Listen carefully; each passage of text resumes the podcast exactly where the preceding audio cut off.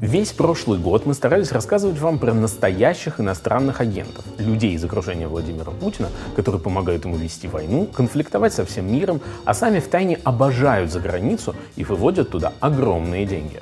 Мы говорили и про Рамзана Кадырова, который воюет с Украиной из дворца, выстроенного олигархом из Казахстана, и про Олега Свириденко, главного в России борца с иностранными агентами, который сам тянет на агента Франции. И остаемся во Франции, про заказавшего избиение журналиста Кашина единоросса Андрея Турчака, который под камерой ездит на Донбасс, а без камер его семья просто не вылезает из Ниццы. На фоне всех этих людей наш сегодняшний герой просто прекрасен. Как его описать? Да, соратник Путина, но либерал, эффективный менеджер, в общем, Герман Греф.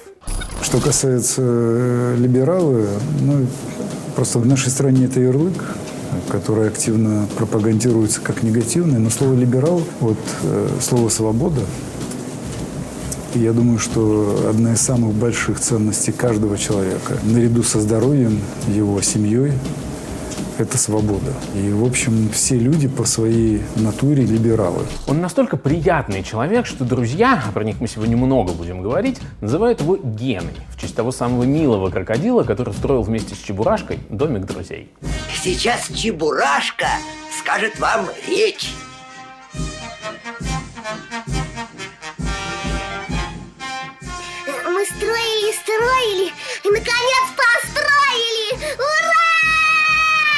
Греф построил неплохой банк, Сбер. Вернее, нет, не так. Греф достроил до приличного состояния крупнейший государственный банк. Ну, чтобы туда можно было приятно сходить. А вы как, на работу как на праздник? Я да. Каждый раз? Ну, настроение бывает разным, но в целом э, я не мучаюсь от того, что я, э, мне нужно идти утром на работу.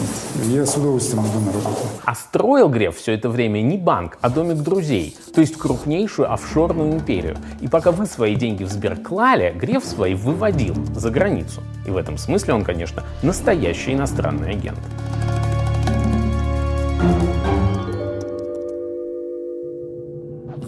Сегодня нас ждет увлекательное путешествие по разным странам мира. Но начнем мы с сущих мелочей, просто чтобы вы поняли характер нашего героя. Прилетит вдруг волшебник в голубом вертолете И бесплатно покажет кино. С днем рождения поздравит и, наверное, Оставит мне в подарок 500 эскимо.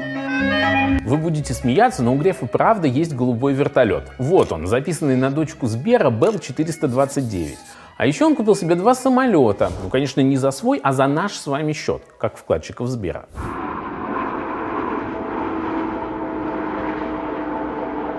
Так и началось наше расследование. В реестре гражданских судов мы обнаружили записанные на Сбер гольфстримы G550 и 650. Вот с этими бортовыми номерами. Если вы хоть что-то слышали про самолеты, то догадываетесь, на этих ну никак не могут перевозить ваши вклады из одного отделения Сбера в другое. 650 один из самых дорогих самолетов в мире. На эту пару Госбанк должен был потратить миллионов 110 долларов, конечно.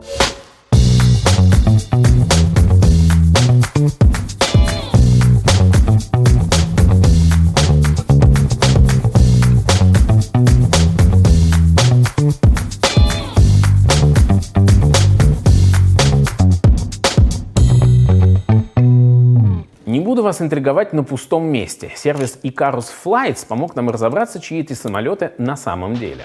Вот Гольфстрим Сбера летит в Татарстан, и там как раз очутился Греф. За год мы приросли на 1800 мест и на 36 компаний, что показывает заинтересованность компаний к работе в этом городе. Вот Гольфстрим отправляется в Белоруссию, и глава банка тут как тут. Такие темпы впечатлили российских банкиров. Также им показали и уникальные разработки наших компаний. Германа Грефа заинтересовали голограммы, парящие в воздухе. Они могут быть разными по размерам и управляться дистанционно. В общем, мы сравнили сообщения СМИ о путешествиях Грефа и маршруты самолетов. Они почти всегда совпадают. То есть глава Сбера купил самолеты для себя.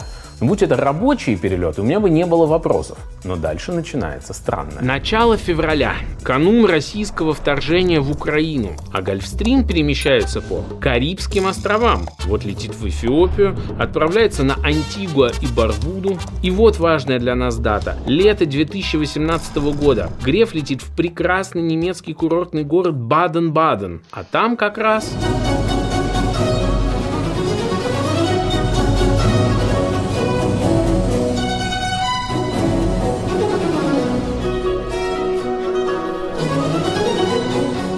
Какая музыка! Надо признать, что у главы Сбера отличный вкус. Хоть и на корпоративном самолете, но слетал на фест Шпильхаус. Тем более там выступал Мариинский театр во главе с его другом Валерием Гергием.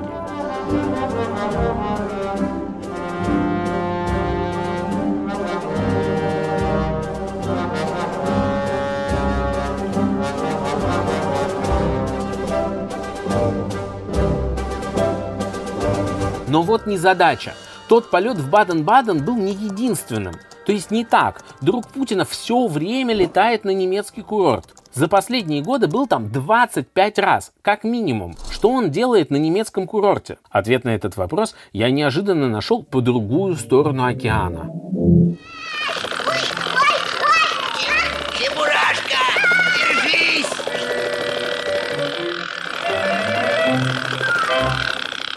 Нью-Йорк. Здесь я встретился со знакомым Грефа Ахмедом Билаловым. Вы наверняка слышали про этого человека. Вернее, видели, как его критикует Путин перед Сочинской Олимпиадой при поддержке вице-премьера Дмитрия Казака.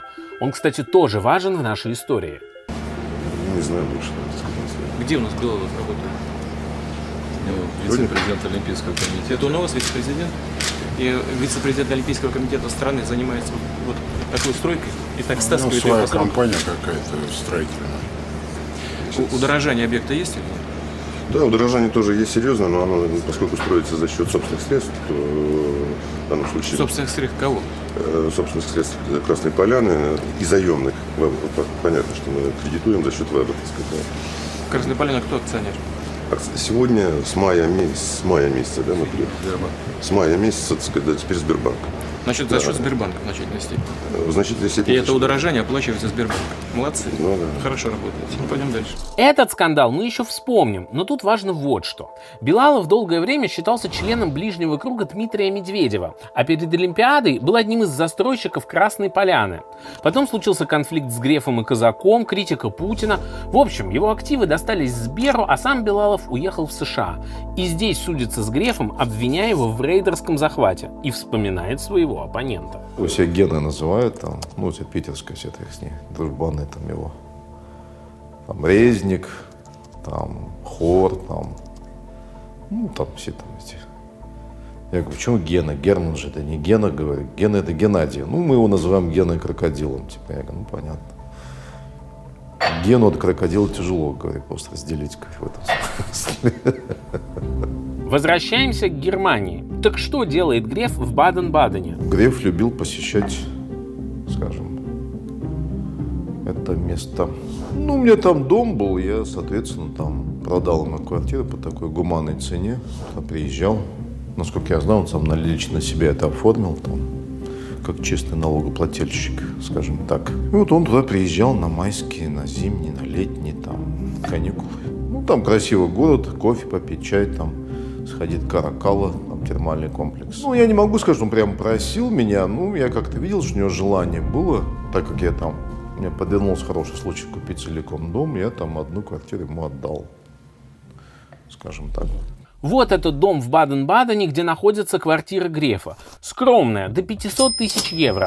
Кстати, нашего героя тут хорошо помнят. Греф прилетал на личном самолете. Он часто приходил в музей Фаберже, иногда с людьми, для которых просил провести экскурсии. Однажды он попросил провести экскурсию для своей учительницы. Она могла прийти в музей только рано утром, и для нее провели экскурсию в 7 утра. После того, как наложили санкции, он больше не приезжал в Баден-Баден. Чем же Грефу так нравится Баден-Баден? Ну, во-первых, он немец потомственный, да, там со всеми историями, там, выселениями Казахстана и так далее. Ну, естественно, как любой человек тянется на свою историческую родину. Он когда был министром, очень так часто туда летал и вот как бы проводил много времени формально и неформально. Баден-Баден непосредственно, вот там то, что говорит, там это такая очень интересная точка коммуникации такой, где собираются европейские элиты. Там очень много происходит мероприятий, там скачки, всякие выставки. Один из лучших концертных залов в Европе находится Баден-Баден по классической музыке. Часто приезжал Мариинский театр, ну и там Греф там подкатывал на своем красивом гольфстриме вместе с Андросовым. Стоп. А вот теперь начинается самое важное. Андросов. Запомните эту фамилию. Именно она привела нас к той самой офшорной империи, о которой я обещал вам рассказать. Кстати, сами того не ведая, вы наверняка приносили ей прибыль.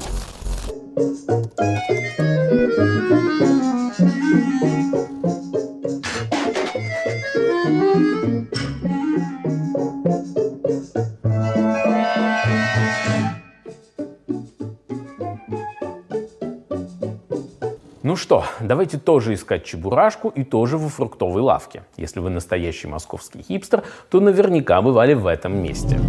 Овощи, фрукты, прочие продукты, тыква и брюкова, импортная клюкова. Дав-дав, па-да-да-дав-дав, па-да-да-дав-дав, па-да-да-дам, па-да-да-дав-дав, па-да-да-дав-дав, па-да-да-дав-дав-дарам-дам. Здесь созданы первоклассные условия. Инвестор выполнил те обязательства, которые были у него перед городом. Теперь это не просто рынок, но и место общения людей, хорошие фудкорты, место общения, мастер-классы. Так что здесь приятно прийти и получить качественную продукцию. Даниловский рынок – модное место. Одним по душе вкусные рестораны, другим санкционные сыры, почему-то тут доступные. А я вот однажды пытался купить там арбуз, но с меня в сезон попросили, кажется, тысячу рублей, и ходить я туда перестал. Зато теперь я могу вам рассказать, что получить мои деньги пыталась очень интересная компания. Все последние годы рынок переходил от московского правительства к некой группе Altera Capital. Вам знакомы многие ее активы. Хотите сходить в самый передовой кинозал Москвы? Вот вам мэр Москвы Собянин объявляет об открытии киноцентра на Мосфильмовской. Это такой московский Голливуд, который будет развиваться очень активно. Спрос на новые съемки, режиссеров, актеров, а, а, съемочные возможности, технологии и так далее вырос просто в разы. Собянину мы сегодня еще вернемся. Он в этом домике друзей не случайен. Но кино принадлежит, конечно, не ему, а той же Альтере. Но даже если вы не хипстер и не ходите в модные места, я все еще настаиваю, что Альтера вам близка. На «Газели» ездили? А группа «ГАЗ» — это не только Олег Дерипаска. И ЕН+, один из крупнейших в мире производителей алюминия, тоже не только он. В обоих проектах доля есть и у Альтеры. Интересуетесь кибербезопасностью? Альтера владеет группой IB. Ой, и вот тут важное для нас место. Если вы вдруг работаете в Сбербанк Капитале, то сидите в районе метро Динамо в этом роскошном бизнес-центре Аркус. И это тоже Альтера. Сюда мы в любом случае еще вернемся, потому что в Аркусе находятся ответы на многие важные для нас вопросы. А пока констатируем. Альтера – крупная компания, которая владеет активами на 300-500 миллионов долларов. Почему мы стали копаться в ее активах? Да потому что ее управляющий партнер – тот самый Кирилл Андросов, который летал с Грефом в Баден-Баден и привел нас к офшорной империи. Кем быть лучше, чиновником или предпринимателем? Ответ простой. Лучше быть самим собой. Если в тот момент, когда ты сам собой, ты считаешь, что тебе надо быть чиновником по тем или иным причинам. Причины могут быть как чистые, так и не совсем чистые. Постарайся быть чиновником. Кто такой Андросов? В 90-х он работал в Комитете городского имущества Петербурга, которым руководил Греф. В 2000-х стал замминистра экономического развития. Министр опять, конечно, Греф. Потом он недолго был заместителем Собянина, опять он нам попадается, тогдашнего главы путинского аппарата правительства. И вдруг в 2010 году Андросов возглавил нашу Альтеру с активами на полмиллиарда долларов. Я бы поверил в уникальный талант Андросова, но в 2021 году произошла масштабная утечка данных об офшорах от гонконгского провайдера трастовых услуг Asia City. Международный консорциум журналистов-расследователей ICIJ благодаря той утечке выяснил очень много интересного, но на Альтеру внимания тогда не обратили. Сейчас мы восполним этот пробел. При помощи документов из той утечки я вам докажу, что реальным владельцем огромного бизнеса можно считать никакого не Андросова, а, конечно, Грефа.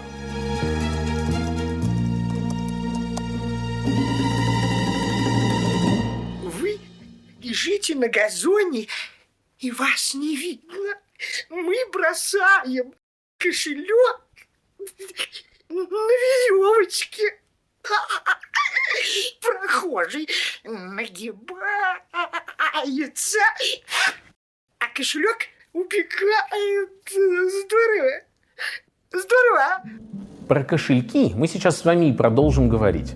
По мере того, как страна двигалась к войне, заграничный кошелек Грефа наполнялся все большим количеством денег.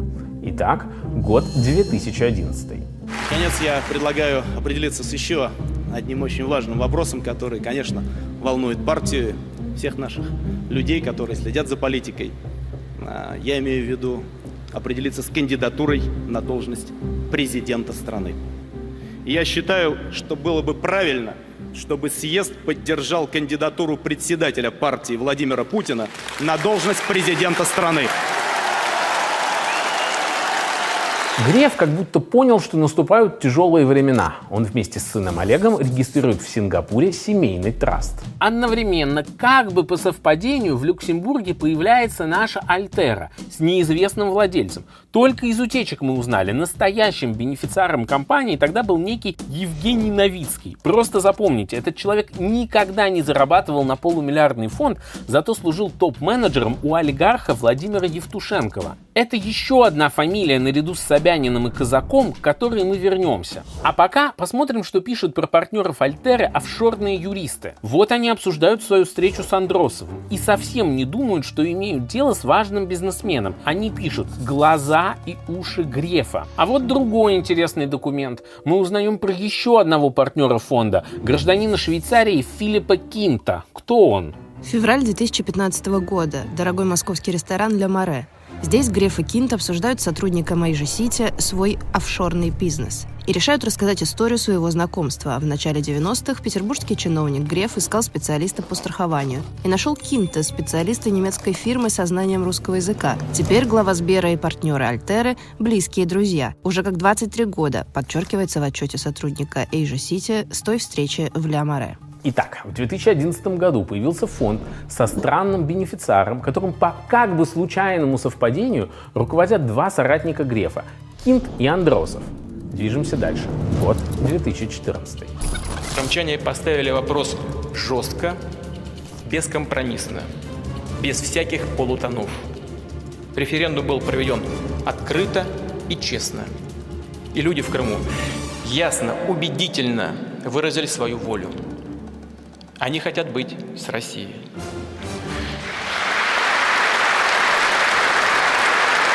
Греф сразу активизирует строительство своей империи. Мудро, кстати. В структуре траста выделяет очень важный для нас офшор – Halka Group. Зачем? Он обещает юристам вывести туда до 75 миллионов долларов. Это накопление от его зарплаты и бонусов, поясняет он. Все-таки редкостный патриот. Но жить хотели бы в России?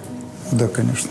Между тем, Андросов учреждает другой фонд под названием Land Capital. 50 миллионов долларов туда дал тот самый менеджер Евтушенкова Новицкий, который никогда столько не зарабатывал, а 30 миллионов фонду заняла Халка Грефа. И это очень важно. Мы впервые видим, Андросов и Греф не просто бывшие начальник и подчиненный, а как минимум деловые партнеры. На самом деле, как мы узнаем дальше, и это не так. Год 2015. Первые торги Нового года рубль начал с падения, курс доллара укрепился на 3 рубля и превысил 59 рублей, евро подошел к рубежу в 72 рубля. Греф составляет завещание. Все должны получить члены его семьи, том числе 33-летний сын Олег. Между делом из тех же документов мы узнаем его состояние. 1 миллиард долларов. Это его семейные накопления и доход от работы в фирме Неоцентр. Опять запоминаем это название и поражаемся богатству Грефа. Больших изменений к лучшему мы пока не видим. Связано это, конечно, и с э, коррупцией на, на всяких, на, на всевозможных уровнях. 2017 самый главный год для нашего расследования. Все сходится. Альтеру от Новицкого переписывают на Андросова, и он первым делом составляет завещание. Это завещание у меня в руках. Давайте читать. Греф, как вы помните, в случае смерти, все оставлял семье. Андросов как бы свою компанию семье не оставляет. В случае его смерти Альтера должна перейти тому самому офшору Халка. то есть семье Грефа. Очень похоже, что все это его фирма. И эта глава Сбера контролирует Даниловский рынок и доли в активах Дерипаски. Теперь осталось понять, как Греф на все это заработал. Сначала разделаюсь с частью долгов. Я обещал вам вспомнить Собянина, Казака и Евтушенкова. Все очень просто. Эти люди друзья Грефа и помогают строить ему домик. Евтушенков вот в Серебряном Бару. Там всегда жили все влиятельные люди, известно, жили в Серебряном Бару. Ну, как-то там построил клуб, куда все собирались там. Остров же, поэтому всем удобно на острове куда не уезжая собираться. Ну, так, покушать, баню, там, спортзалом позаниматься, маникюр сделать. Ну, зато закрыто, никого лишних лет. Удобно. Ну, он говорил, что там они строят четыре дома вместе. Там для Собянина, Грефа, Казака, ну и, естественно, Евтушенков. Такие симпатичные домики. Они за там живут, они живут, там уехали. Сейчас в Серебряном Бару друзья не живут. Казак с Грефом теперь поселились на Рублевке. Вот роскошный дом главы Сбера. Стоит где-то 250-300 миллионов рублей. А вот совсем неподалеку жилье Казака. И вот теперь, представляя себе этих друзей, мы можем понять с вами, как Греф наживает свои капиталы. Помните, Путин распекал Белалова в Сочи как раз при поддержке казака. Сейчас Белалов рассказывает свою версию произошедшего. По его версии, Греф пытался тогда получить Красную Поляну себе, записать на Альтеру. В 2011 году Греф требует передать половину Красной Поляны своему кошельку Андросову. Белалов отказался, начался конфликт. В результате его олимпийская стройка стала отходить Сберу. Тогда Белалова пригласили в Белый дом, в кабинет тогда еще вице-премьера Казака, обсудить передачу бизнеса.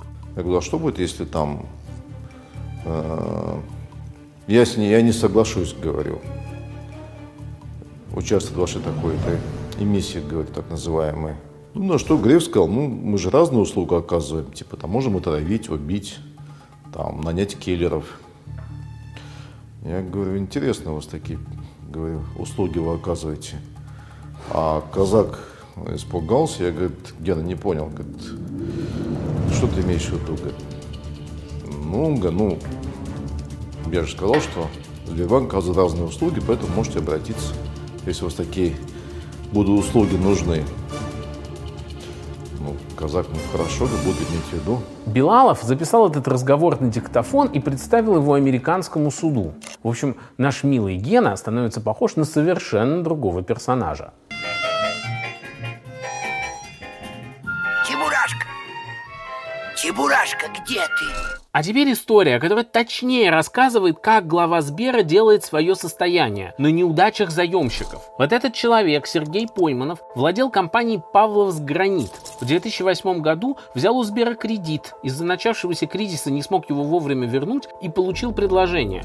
Фирму можно спасти, только передав долю Сбербанк Капиталу. Пойманов от предложения отказался. И что произошло? Компанию выставили на торги. Причем ее оценку провел неоцентр Грефа-младшего, миллиардера. А отошла она в итоге Грефовскому другу. Пойманов сел в тюрьму. Способы обходов ответственности становятся значительно больше, а способов э, привлечения к этой ответственности увы, все меньше и меньше. Наш финал немного, но от мультика отличается. Домик строили все, а только получил его не Чебурашка, а наш Гена. Все досталось Грефу. Я съедобная. Смотри, ты успешный экономист. Спасибо. Это подсказка. А. Ты за инновации. Я Стив Джобс. Я экономист. Адам Смит. Игорек, ну соберись. Ну вы можете нормально подсказать? А ты не спеши. Хорошо, подумай. Греф? Точно. Ну что, ребят, а может вместе сыграем? Резюмируем. Если я бы описывал Грефа в игре в стикеры, то, наверное, сказал бы так. Типичный сподвижник Путина, выводящий деньги за границу. Ну да.